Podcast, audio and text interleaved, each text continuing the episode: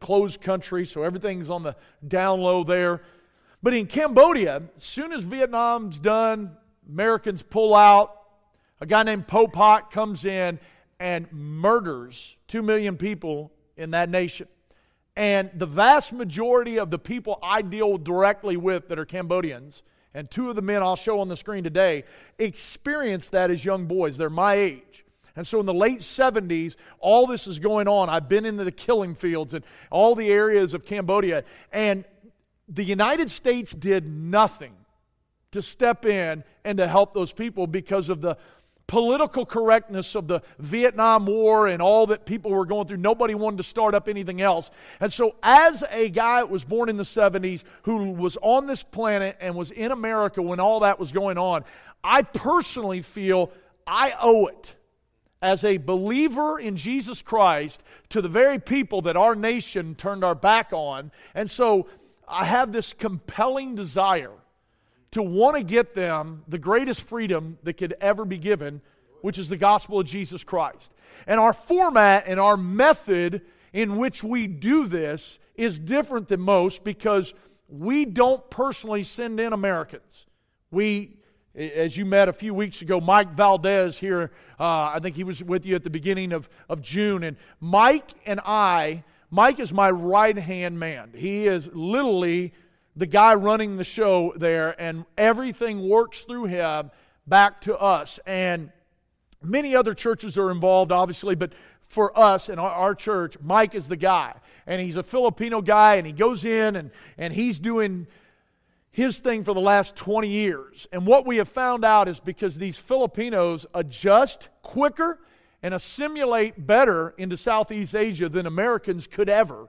And they adapt to the languages and the cultures and the foods and everything. It is just so much more better of a system for us as Americans to come in and help finance the program but not actually have foot soldiers on the ground, if that makes any sense. And so, what our church is doing, and we're going to talk about that, is getting involved without actually being there. And the reason I want to bring that out is we got this mindset that what Jeff did in Albania and, and, leaving the United States, going and being a missionary, and we think, okay, that's cool. I would never do that. And okay, you probably wouldn't. But we have this idea that, well, that's a missionary and that's what he does. And I'm a pastor and this is what I do. And what I'm telling you is that missions is the product.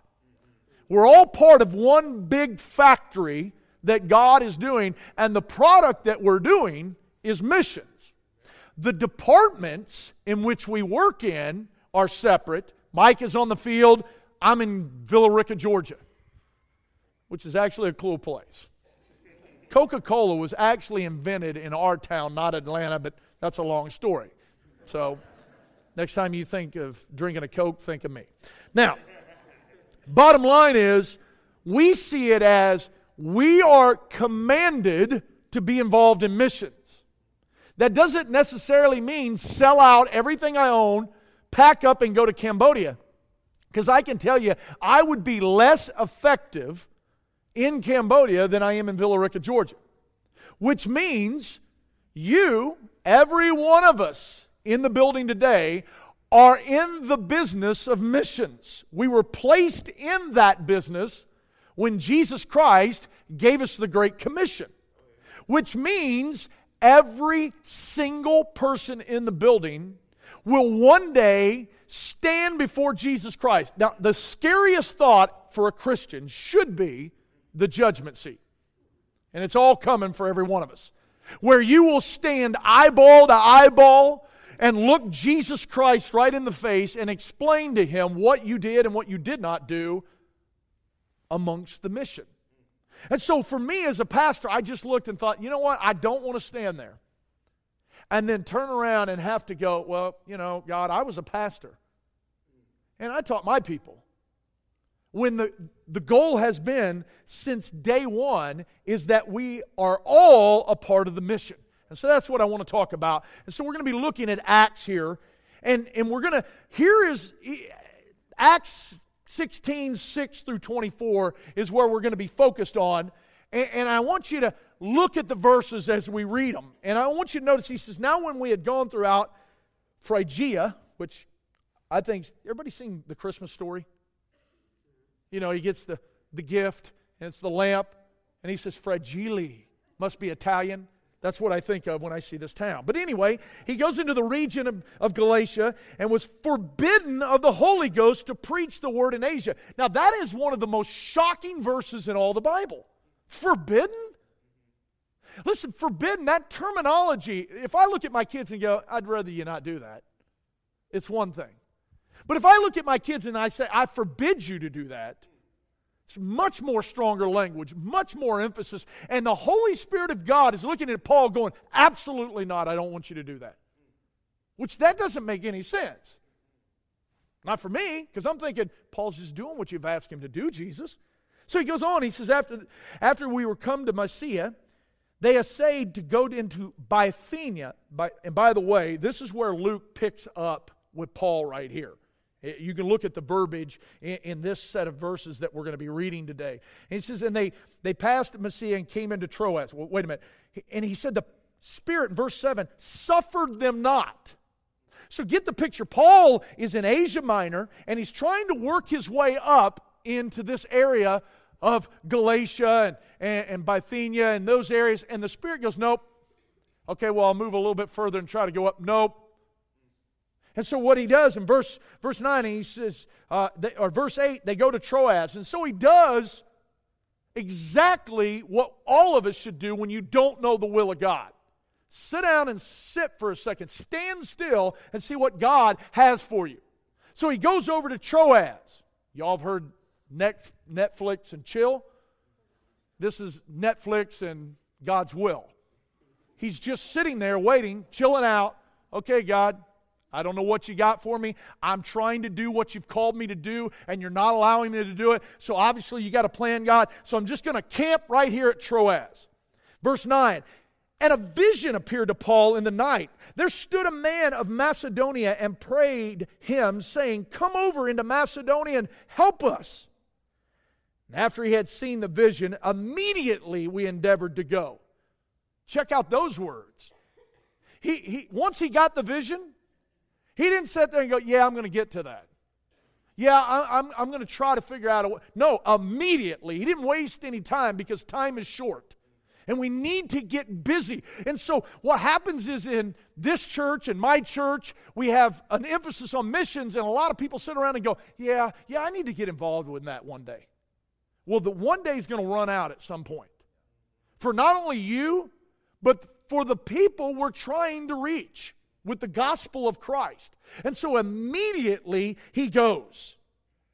Goes on and he says after he has this vision, he goes and verse 9, he, and he's, he, he immediately we endeavored to go into Macedonia and surely gathered uh, that the Lord had called us for to preach the gospel unto them. Therefore, loosening from Troas, we came with straight course to Samothracias, and the next day into Neapolis, and from hence into Philippi, which is the chief city of that part of Macedonia and a colony. And we were in that city abiding certain days. And on the Sabbath, we went out to the city by, the, by a riverside where prayer was wont to be made. And we sat down and spake unto the woman which restored hither. And a certain woman named Lydia, a seller of purple in the city of Thyatira, which worship God. Now, notice she's worshiping God. She's more than likely uh, involved in Judaism. And that's why Paul went to the river. And I don't have time to take you on why he would have went to the river. There wouldn't have been a synagogue. And so they went down there and they're having prayer. And so he begins to tell her about the Messiah, the promised Messiah. And, and, and she gets saved, obviously. But she's there worshiping God. She just doesn't know Christ yet. And, and, and, here's, here's the thing she gets baptized in verse 15, and, and she begins to tell her whole household. And I want you to look at verse 16 real quick, and then we'll go into this. And it came to pass as we went to prayer, a certain damsel possessed with a spirit of divination met us. And we're going to see at the end of this that everything you're ever going to try to do for missions, you're going to have an enemy that is not going to stand still. And when you begin to move and when you begin to work and you, you start to see lives changed, he is not going to just sit around and go, Yeah, that's cool. No, he is going to immediately get involved to work against what you're doing. And, and, and some of you may go, you know what? I'm not going to be a missionary, but man, I'm going to sell out financially for God, and man, I am going to start giving to God. Watch what happens. Financial trouble is going to come because we've had it as a church. We're doing this great thing for, for God. I, you know, in our opinion, well, hey, man, we're selling out to Cambodia. And at the time, man, we're thinking, all right, we're hooked up with another bigger church in town of, of about 1,500, and they're carrying the main load. And man, we're doing this great thing, and all of a sudden, boom, that church falls apart. And now the load is shifted back onto our church. You thought the enemy was just going to sit around and allow the work of God?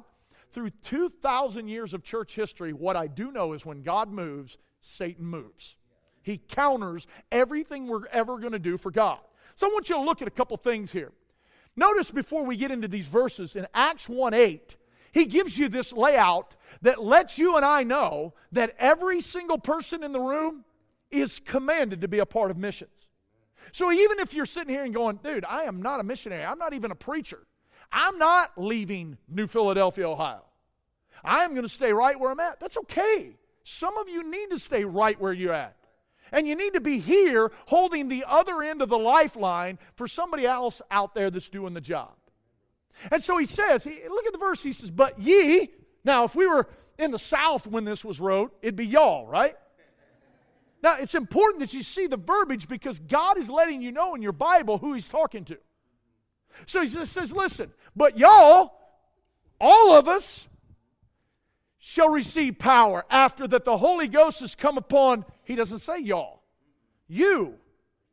He's talking, every one of us have the Spirit of God in our life that have been saved. Now, the commission has been, given, has been given to us as a church body, to all of us to be involved in it. But when it comes to the personal experience of the Holy Spirit, that's a personal thing.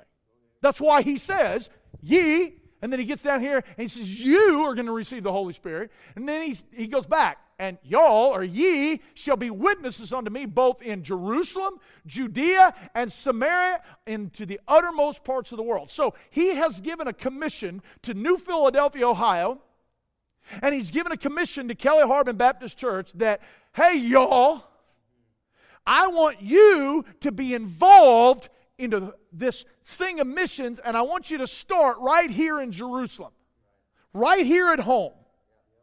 But he says, I want you to branch out, and I want you to get further out than that. And then he says, Now listen, because we think, well, he's talking about the church. He wants the church to go reach the uttermost parts of the world. Well, the verbiage is very personal. Hey, y'all, when you receive the Holy Spirit, I want y'all to go reach the uttermost parts of the world. So we take that verse literal, as though he wrote that directly to Kelly Harbin Baptist Church, and he says, Hey guys, I want y'all to reach the uttermost parts. Okay, so I kind of told the story this morning. My church, when I first started pastoring, I was there six years, and then when I took it over, chaos came in. And we went down to about 40 people and it was a struggle. And so we've worked our way back up, and God's blessed greatly. But one of the things we've done is we've realized, wow, how is God going to expect little old us to reach the uttermost parts of the world? And man, here we are in this world today where I can get on a flight, and literally, Cambodia is the farthest place away from Atlanta, Georgia. Because when you get on a flight and you leave Atlanta to go to Cambodia, when you reach Cambodia, if you don't land and you keep flying, you're now working your way back home. They're literally 12 hour time difference from us. I wouldn't have chose Cambodia. I like the idea of down in the Caribbean. You know, somewhere you can go and work a few days with the missionaries and then take the rest of the time for the beach. That's a good mission plan. No, God says, no, I, I want you to go over here to this socialist country, this place where poverty is absolutely rampant. And I want you to fly all the way over there. And oh, yeah, it's going to take you about 24 hours to get there, flight time. And you're going to get there, it's hot, it's sticky, it's just nasty. And God says, I want Kelly Harbin to reach the uttermost parts. Well, we couldn't get any more uttermost than Cambodia. But here's the thing my God is global, so why wouldn't I want to be global? If God is reaching the world, then and if I'm a part of his plan, wouldn't I jump in into the same thing? And so here's a guy that you all know. Y'all know William Carey, right? And by the way, so last summer, I, I went over to uh, Cambodia and uh, rode over with Vinny, wherever Vinny's at. And, and so we, we ride over there, and I leave earlier. I come back. I had a group of people that were there, and I went to check on them. And uh, they spent three months in Cambodia last year. And so I fly out of Cambodia into China, and I've got a nine hour layover. And it's hot in this airport, and I'm just belly aching. God, I don't want to be here. Man, can we not find a direct flight? I mean, I'm going off. And God goes, William Carey, if you ever do a study on this guy's life and what he went through to get to Burma with his family and getting on a boat for six months at a time, I'm kind of a pansy. I get a flight that feeds me four or five times when you're on that thing, and you land, and okay, you got a little jet lag. I don't go through what he's going through. But here's what he says You want to know what the will of God is for your life? You need two things. And this includes everybody in this building. You need an open Bible and an open map. And so the question becomes this the mission world has to become a personal issue, not just a church issue. So, where is it that God wants you as an individual to be working in this world? What, what is your uttermost? No, I get it. I, I, I, understand it. Everything works through the local church. But man, if my church is working in the uttermost, then I need to be involved in that. No matter if I'm just the new guy here at the church or if I've been here for 50 years, I need to be involved in missions. Because one day I am going to stand before Jesus Christ and Kelly Harbin won't stand with me. It will be a personal confrontation of Jesus Christ staring into me and asking me, Corey, did you reach the uttermost? Because that's the plan I gave you. That was the will. Instead, we sit around coffee shops go, I just don't know what the will of God is for my life. I can tell you. You don't need to be in a coffee shop searching for His will. Open your Bible, open a map, and figure out where God's working. All right? So now, I want you to notice first, as we look at the set of scriptures, verses 6 through 8, I want you to look at the influence into missions.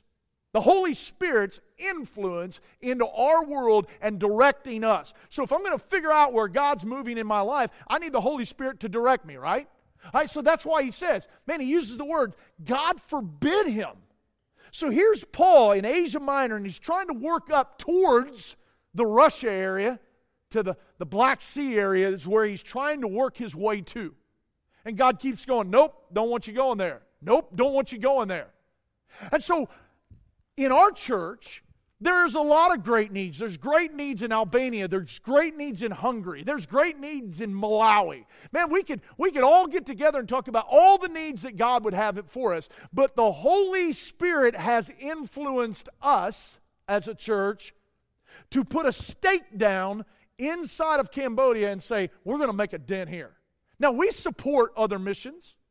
We, we, we, we just picked up a guy that, uh, one of Jeff's guys in a country over there. And, and, and we've got other guys in the Middle East. We've got guys in Africa and Zambia and uh, other places like that. We support other missions, but as far as what we're going to sell out to, it's Cambodia. Because we believe that the Holy Spirit of God has directed us to this very place. So when we talk about the influence, think about if Paul says, "No, nah, God, I'm going to do what I got to do. This is where I want to go. I want to work my way up here." Think about the effects that it has. Think about number 1, the spiritual influence. That if Paul decides, "Uh-uh, I'm not listening to the Holy Spirit. I'm going to go exactly where I want to go." Think about the spiritual influence. So when I look at these verses and it says that the Holy Spirit influenced him to, to forbid him to go, this is where the Calvinists would jump in and go, see there? See, God doesn't even want those people to be saved. No, no, they, you know, this is sovereignty of God. God moved him away. No, God just had a different man. And watch this. Here's Peter. Do you know the very book of Peter is written to the very people that Paul couldn't reach? So he, God just said, you know what, Paul, you're not the man. That's not where you're to work. You're to work over here. I've got another guy for that field. So you take a guy like me, I haven't invested my life in Albania. That doesn't mean I don't care about Albanians. It doesn't mean that God doesn't care about Albanians.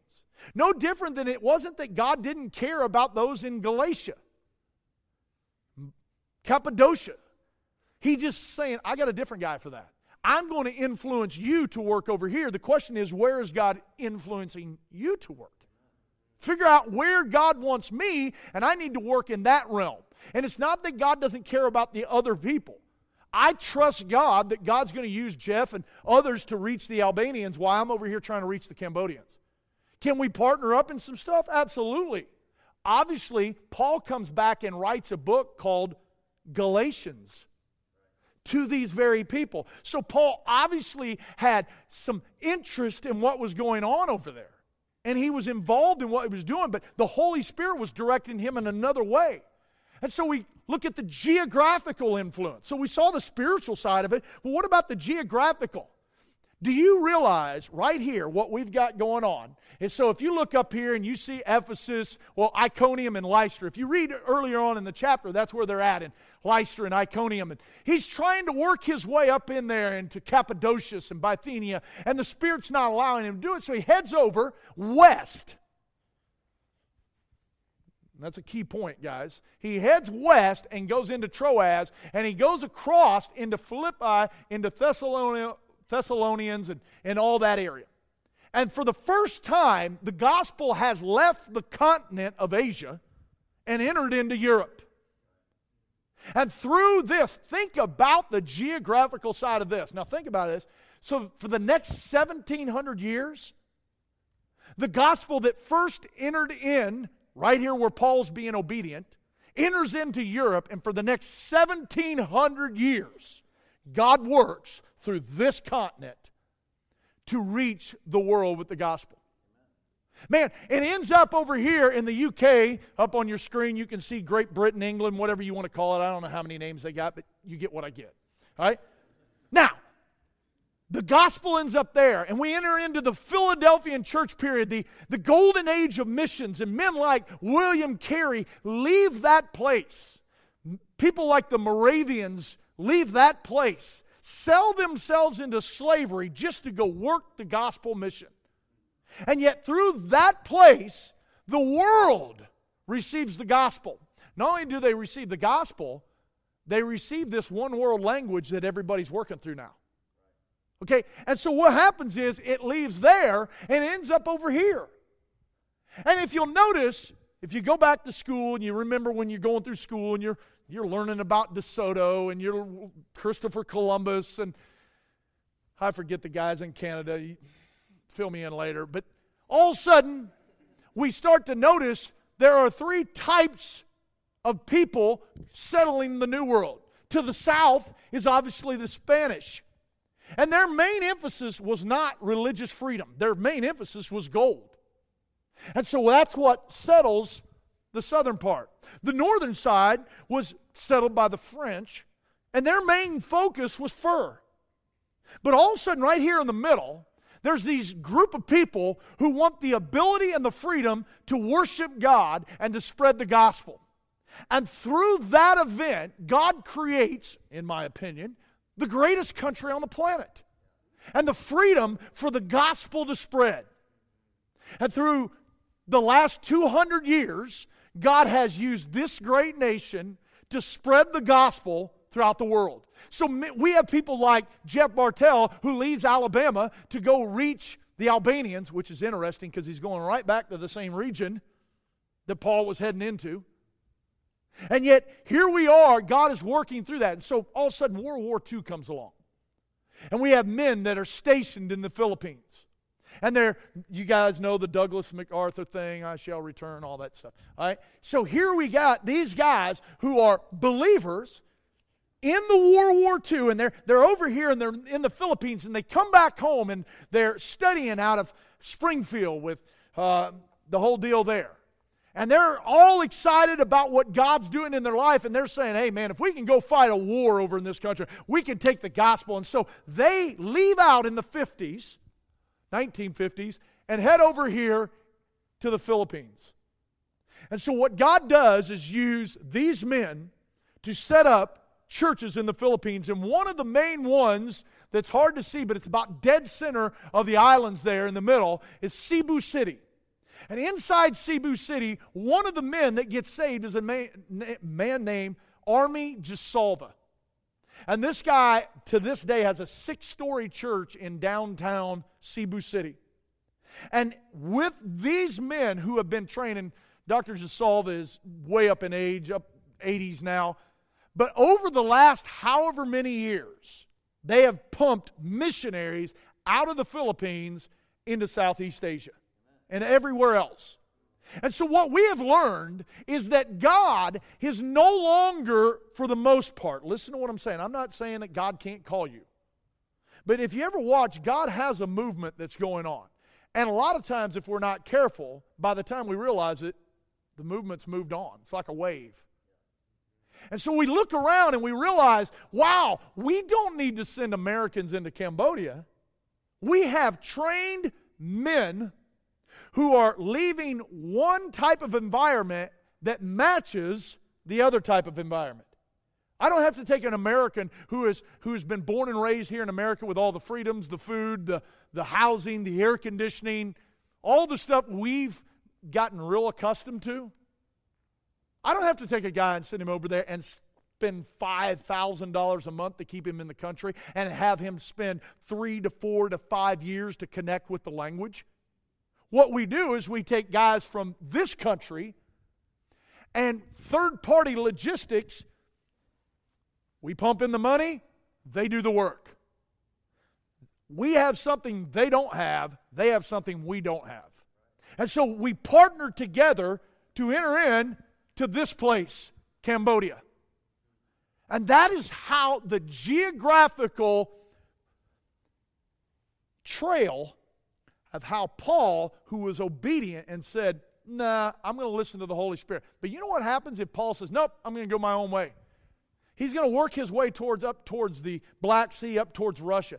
Do you know what kind of mission movement has worked through that area of the country, of the world? Very little. Isn't it amazing? God had a plan, and He was reaching people with the gospel, with the direction of the gospel that was heading west the whole time. And oh, by the way, if you continue to look at the map, now that it's here, you know what we're doing in Cambodia now? Sending guys to Laos, sending guys to Thailand, to Bangladesh. We have people who are leaving the work in Cambodia and now going to somewhere else. We have people going to Africa out of Cambodia trying to reach Africans for Christ. That's really what this is supposed to Cambodia is not the end result. It's just the next stop on the station of the gospel. And so that's what's going on. So, not only the geographical, how about the theological influence? If Paul doesn't listen to the Holy Spirit, think about what all that is. We have books like Romans. Do you know, do you realize how many books that Paul writes are written to churches in Europe. if he says, you know what, I'm not going to Troas, I'm going where I want to go, God. That's why I, I, I was telling Jeff, I didn't choose Cambodia, Cambodia chose me. I, Paul would tell you real quick, I didn't choose Troas, I didn't choose Philippian, the uh, Philippi.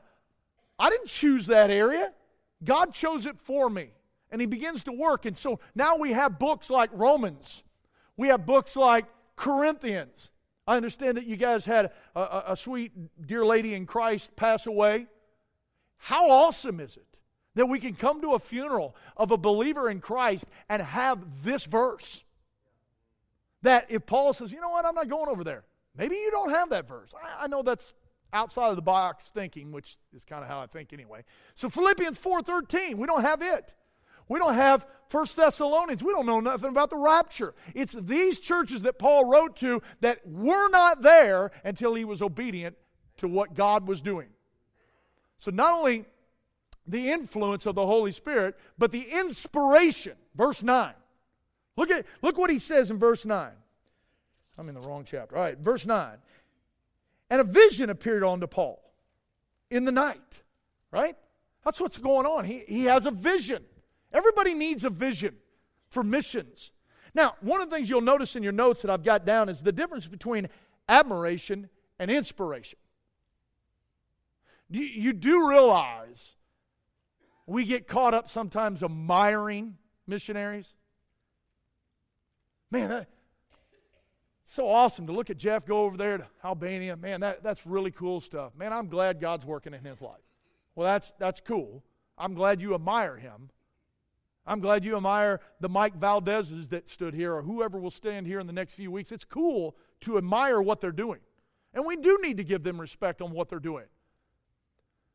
But at what point do we go from admiring people that are doing the work of God and being inspired to actually get in and do the work of God with them? And so I came to the place in my life as a pastor is, man, I am never going to go to Cambodia at this point. I've learned not to say never with God. The plan isn't for me to go there.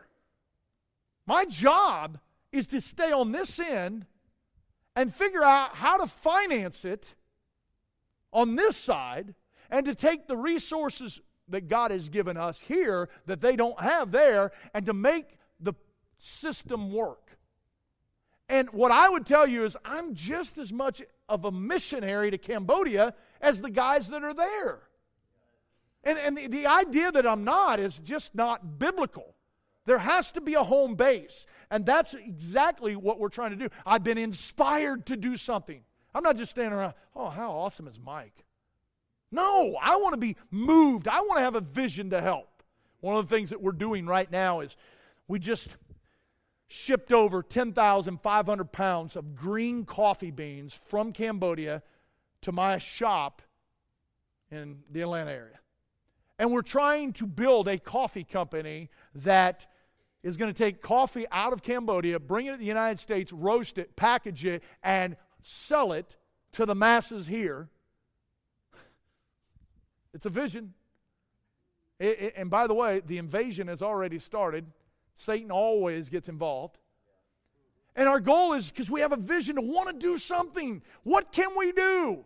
And my little church of 100 and 120 people is not going to be able to flip the whole bill. So, how do we do this? What do we do? What has God given us that we can make work? And so, there'd be people in this building, you go, man, I, I don't know anything about the Bible, man. I, I'm a business guy in town. Fine. Then use whatever skills you have to perform the mission, to get involved in what the mission is doing.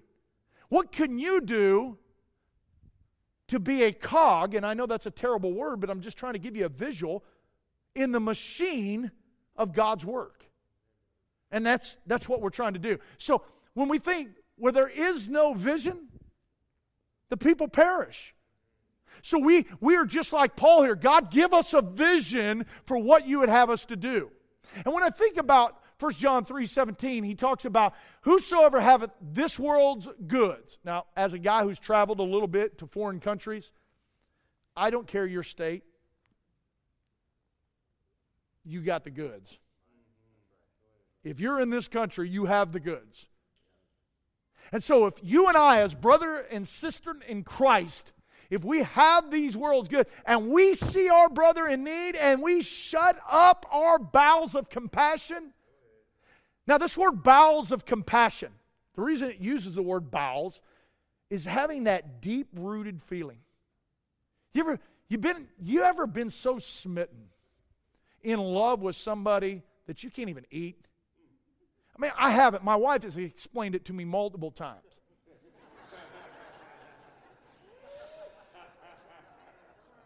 So, and this is this feeling and guys, I'm not talking about admiration. I'm talking about where you eat, breathe, and sleep.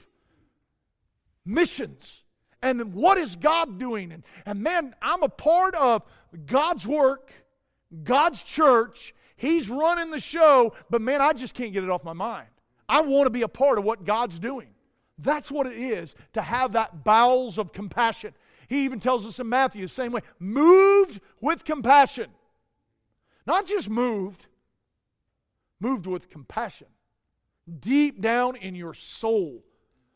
Jude tells us some having a compassion making a difference. Guys, if you ever get that gut feeling, you'll do something. It, it, you, you'll have to. It's, it's kind of like, and I know it's a dumb analogy, but when you're in love with the girl, man, you will do anything. You, you want to be noticed. You want to be involved. You want to be in her life. And so you're going to do whatever you got to do to get involved in her life because deep down inside of you, man, you are in love. I wonder why we don't have a love for the work the same way we would love the Cavaliers. I wasn't going to go there. Listen, guys, don't feel bad. When you're up 25 to 3 in the Super Bowl, Atlanta and Cleveland have a lot in common. All right? So not only the influence of the Holy Spirit, the, in, or the inspiration into missions, but now we have an invitation. Look at verse 9 again. An invitation. Why does my Bible keep moving? Verse 9. He says, And I had a vision appeared to Paul in the night, and there stood a man of Macedonia and prayed him, saying, Come over into Macedonia and help us. Boy, there's your invitation.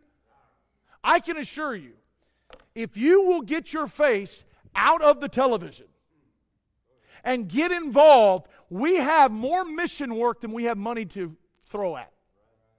I mean, it, it, there's just so much going on. And I have missionaries begging, man, can you help us pray about this? And they're always polite about it. But I, I can read the filters. They're telling you go, they're telling you what's going on. They're saying, Will you help us pray about this? Now let me tell you what that is in English. Will you help us do this? Will you get involved in this? And so when they're telling you about medical work and, and, and feeding centers and they're inviting you to come be a part of it. And they're begging, Will you come help us? We're over here on an island. And if I'm going to have bowels of compassion, I, have got to do it. Revelation 3 7, the greatest mission movement of all time was the Philadelphian church period. And God describes it as a day or a time period of the open door. And so when I tell you that I didn't choose Cambodia, Cambodia chose me, is I feel kind of like in the system, just that rat in a maze. And I've went into a room, like a panic room, if you've ever been a part of one of those, and you're in there and you're just standing there and you're waiting. And when the next door opens, you go through that room. And when the next door opens, you go. I'm not there to knock down doors. I'm not there to create doors. I'm not there to open doors. I'm not there to close doors. All I am is working for Jesus Christ. And He says, Listen, I've set a door open for you. And what God has done in Kelly Harbin is open a door to Southeast Asia and Cambodia and said, I want you to walk through this. Okay? Here's what I do know the door may not always be open, the door may close one day. And the question is, did I move with the bowels of compassion while the door was open? It's an invitation. And at the end of the day, I understand the invitation here was given by a man in a dream. And I understand that the invitation given to me is given to me by guys like Seahawk and Kunte Prack and, and Mike Valdez. But at the end of the day, the invitation is given to me by God. I've set an open door for you.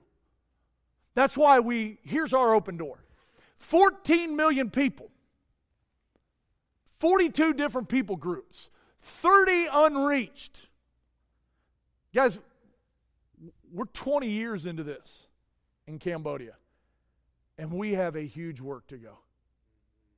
71% of the people, three out of every four people you walk up to over there, have never even heard the name Jesus. This is who you're dealing with.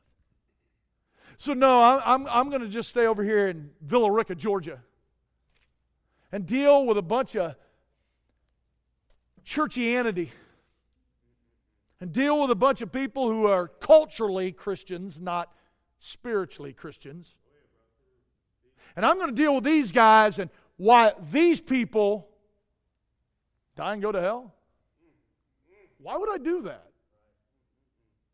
So you can either sit around in New Philadelphia, Ohio, and argue amongst yourself on, well, you know, I just don't like the way they sang that song this morning. Or, oh, I, I can't even believe they're doing a class on that. I, I wouldn't have done that. That's why they didn't ask you. But at the end of the day, you can either stop and go, listen, there is a wide open door to work in Hungary, in Albania, in Malawi, wherever it is you guys are working. There's a great work to be done in Cambodia. I can assure you, if you want to spend some time there, I've got the guys for you. I had people over there for three months last summer. So we're talking about the invitation, but next, the investigation. Look at verse 10. So we have an influence, we have an inspiration, we have an invitation, but we have an investigation into missions. Now, and notice what he does. Soon as he has the vision, immediately we go into Macedonia. Immediately, right? So let me ask you, and don't raise your hand. How many of you actually have left the United States, got on a plane, and went and looked? And the question is, why not? So let's ask a little deeper question. How many of you have actually got on a plane and maybe went to the Caribbean for vacation? Now, guys, I'm not against vacations, I'm all for them. I just left one. I, I, I haven't even been home. I flew from Florida to here because of my son and baseball and all that stuff. But isn't it a shame that we will spend money on us and use our vacation time on us but we don't dare go, well, Corey, I only get two weeks a year. Somebody right now is going, I don't even get that. Okay. Wonder why we wouldn't be willing to get on a plane in modern day comforts of an airplane and go land and see it. And better yet, smell it. And I'm not joking with that. I've been in church services, it literally would almost take your breath away. It stunk so bad. And this verse is what comes to my mind. Lamentation, here's Jeremiah who's crying his eyes out for what he's seeing. And guys, here's what I know about going to the mission field. I'd heard about missions. I've, I, listen, I've been a part of churches that have always been a part of missions. And, you know, the missionary comes in, he shows the video, and he does his whole thing. And you're like, oh, yeah, this is cool, man. And you have a funny feeling for a few days. And you go back into your normal life. When you land and you step off that plane and you spend a week there, you're never the same. Your life is forever changed. And so the question is will I allow my eyes to see what God's doing so that it can affect my heart? Immediately. Oh, I'm going to do that one day. Immediately, they left. This is Seahawk. I'm going to tell you about two of my guys and this guy right here, I don't know of a, he puts every one of us to shame at the amount of work. He pastors three different churches, two of them he started himself. And this building we're in is one of the churches. And it flooded recently, and when I was over there in August, the floors buckled up and it's, it's a mess. But, you know, right now, this is all we can do. That church started here. This is me in 2011. This is the way it looks now. They're in a building. That is on the front of somebody's house. They have like a little lean to. And this is where we were at. I didn't even know we were going to a church. And we're walking down this village, and you can't tell, but I'm in shorts. And I'm just walking along seeing the work. And he goes, Hey, I, I need you to preach for them real quick. I'm like, Who? Where? He, and so we walk up, and there's like, right behind me is this sheet, and this is somebody's home where they're living. And this church in 2011 is starting right here. And what you'll notice is there's not a lot of men. Men are hard to reach. The Pol Pot thing and a lot of things going on in that country. A lot of the men were killed in the 70s. And a lot of these women who are, are, are, are in a situation with just them and their children, men have drunk, left, died. And so he's building that church with them there. All right, this is same guy, Seahawk, in the main church, and that is Lomer Hope Dela Cruz. Did you guys support him? Okay, so the guy in the white shirt is Lomer. Lomer is the man. I know I keep saying, I'm telling you, these guys all impress me. We're all impressed with the American pastor who can get up and pulpiteer. Pfft, please. That's easy. Any guy can learn to do this. This is work. This is, this is tough. And so the, Lomer trained Seahawk.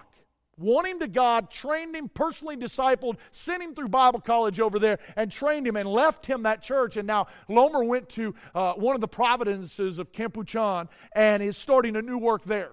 And yet, Seahawk's here. And uh, the reason I'm showing you this is the place they're standing is obviously the pulpit. For 10 years, Seahawk, his wife, and his children every night went to bed on the pulpit. They had no home. So imagine every night clearing the stage off and going, This is where I live. This is my home. That's what he goes through. This is the dump site ministry. Now, let me tell you about the dump site. So, in Cambodia, there are these people that live in these villages and they work together as teams. And what happens is at night, the garbage trucks come in, they dump their load in the, in the, uh, the dump. And, and so these families will come through here picking up recyclables. And so, how it started years ago with Paul Tabaneo is we would come in and we, what they would do is work all night long to get a dollar. And so, what we did was start up a ministry that said, hey, if we give you the dollar, can we have your kid for the night? And which the parents were like, yeah, I don't even want my kid out here, but I have no choice. I have to have the dollar. So we'd bring the kid back, and we built this area where you could give them showers and change their clothes and wash their clothes, and, and throughout the night, teach them the Word of God and teach them English. And so the morning would come, the families would come out of the dump, and they begin to, to uh, uh, we'd hand the kids back to them. And they were loving it because their kids don't have to be involved in that. But it takes a dollar a day per kid. I'm not Sally Struthers, but at the end of the day, this has to happen. Would you be willing to support a kid for a dollar a day? This is what we tell our church. And, and so this, this is a new dump ministry that was started because the city created a new dump site. And, and this building that you're seeing is, is a building that we raise money for out of our church to build, and it serves as not only the schoolhouse, but the church. I bet there's older folks in the building that you know what it is to have a church and a schoolhouse be the same thing. My dad grew up that way in Iowa. And so, what we do is during the week, here's Seahawk, and he's teaching the kids English and math and all those things because these kids are so poor. And so, what we're doing is training them, teaching them, because getting the gospel to them is one thing. But if you ever really want to help them out in the, the, the very day to day thing, we got to help them find a job. We got to help them find an education. So, yes, we want to get them the gospel, but we want to do more than that. Don't tell me you care a man, about a man's soul if you don't even care about his daily life. That don't even make sense. Well, we got them saved. Who cares what happens to them until then? It'll be a better life when they go to heaven. That's not how that works. That's not bowels of compassion. And so here's Seahawk, and what we do with a lot of these people is hand out uh, a bag of rice and this oil that they cook. And th- sometimes this is all these people get to eat, and it's part of their ministry. And, and obviously, we're feeding the kids here.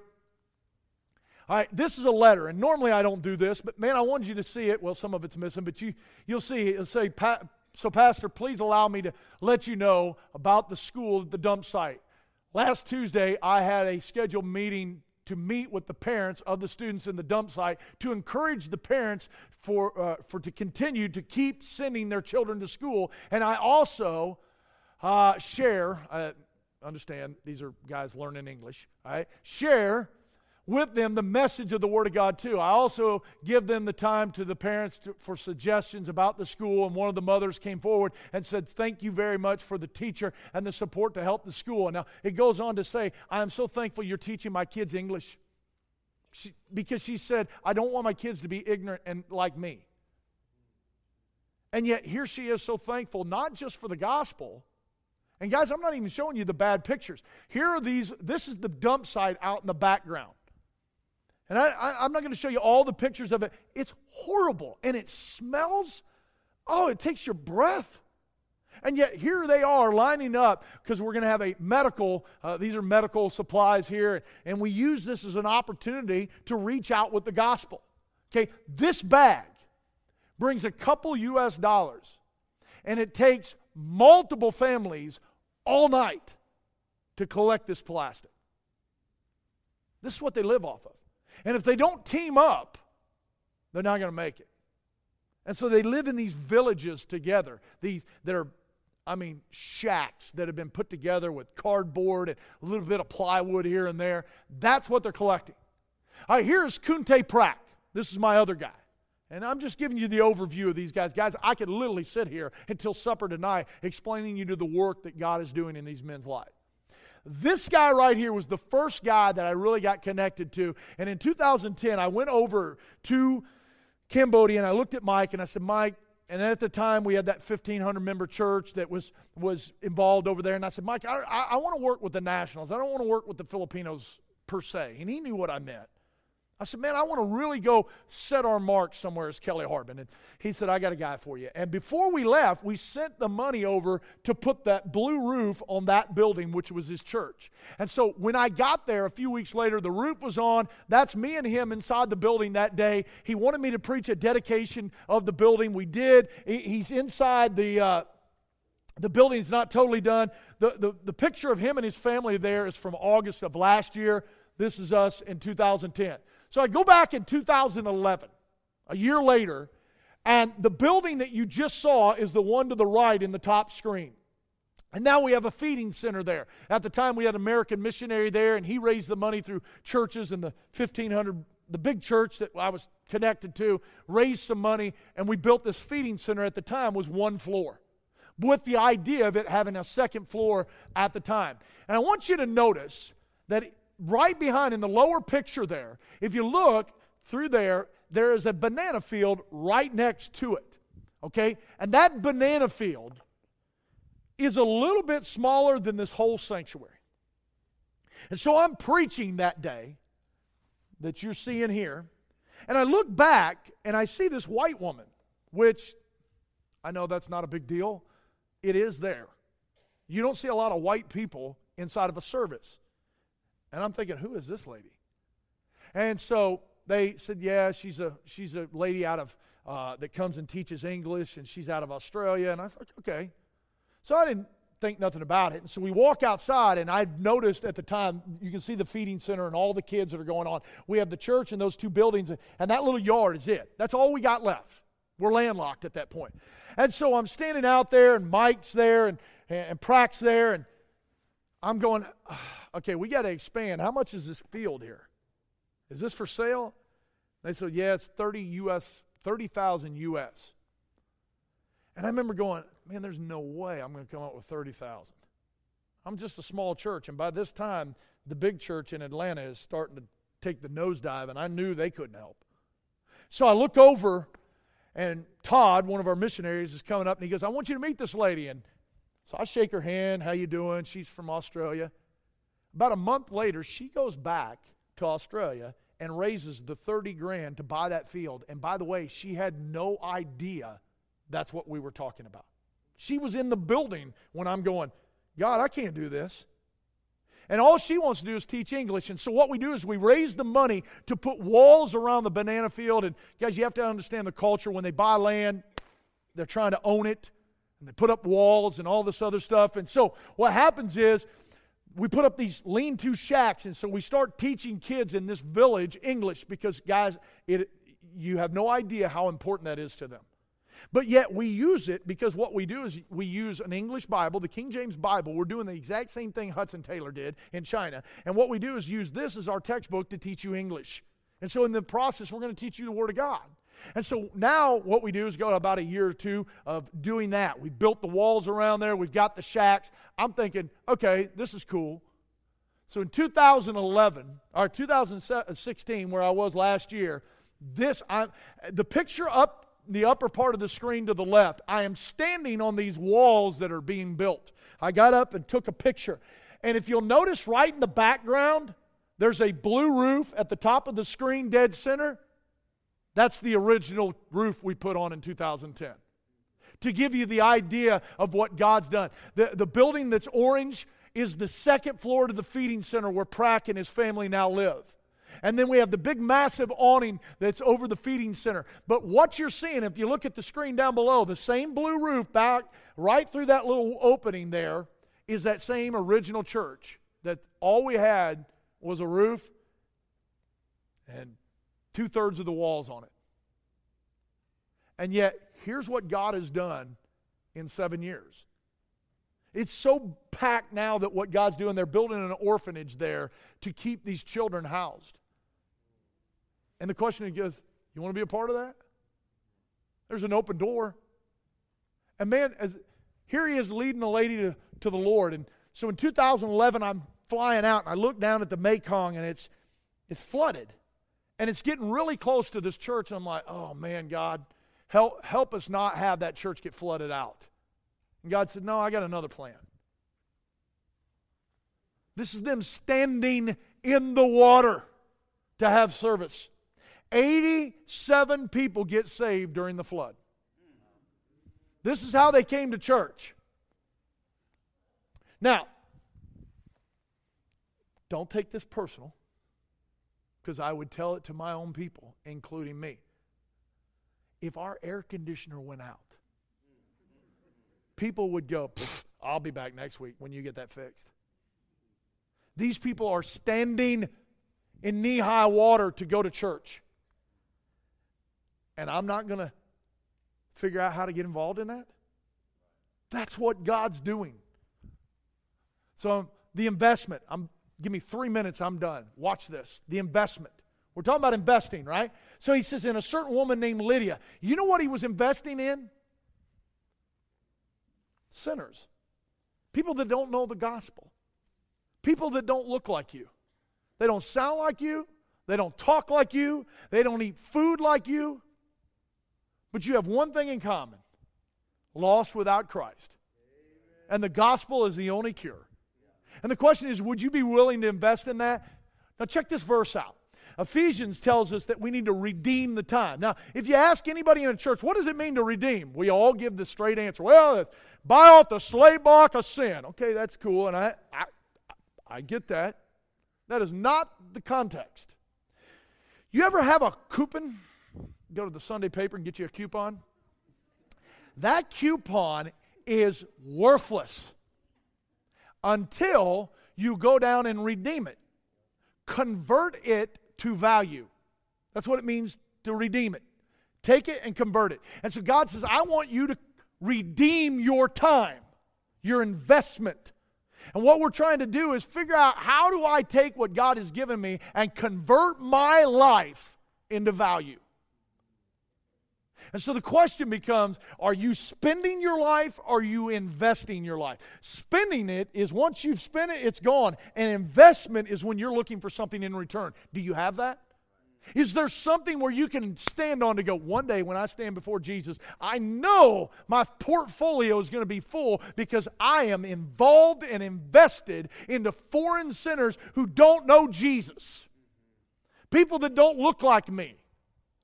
It's easy to love people that are like you, smell like you, dress like you. You're going to have a tough time in heaven. Here are a couple more guys. I'm not going to go through all of them. Sivun is on the guy on the bottom, another college guy. Uh, this is the Rawlings camp up to the right. We, we put about 1,500 kids a week through the Rawlings camp, evangelistic camps. Uh, it's just amazing what God is doing in that. And I'm closing right here with the invasion. So if you got inspired today, you have a vision, you want to do something for God, here's what I know is going to happen. Every force of hell is going to try to come against you to stop the work. It's just, it's been going on for 2,000 years. Satan hates Christ and he hates everything connected to Christ. And so when you take that step and say, God, I'm going to be influenced by you. I'm going to open up my life and heart for you to open up the door of my life to direct me where you want me working. What I can tell you is Satan is going to come in and go, okay, it's on. There's going to be a throwdown. Not only in the work there, but in your personal life. Every year when it's time to go to Cambodia, I don't want to go. I kind of dig air conditioning. And Satan starts going, Well, you don't need to go. Yes, I do.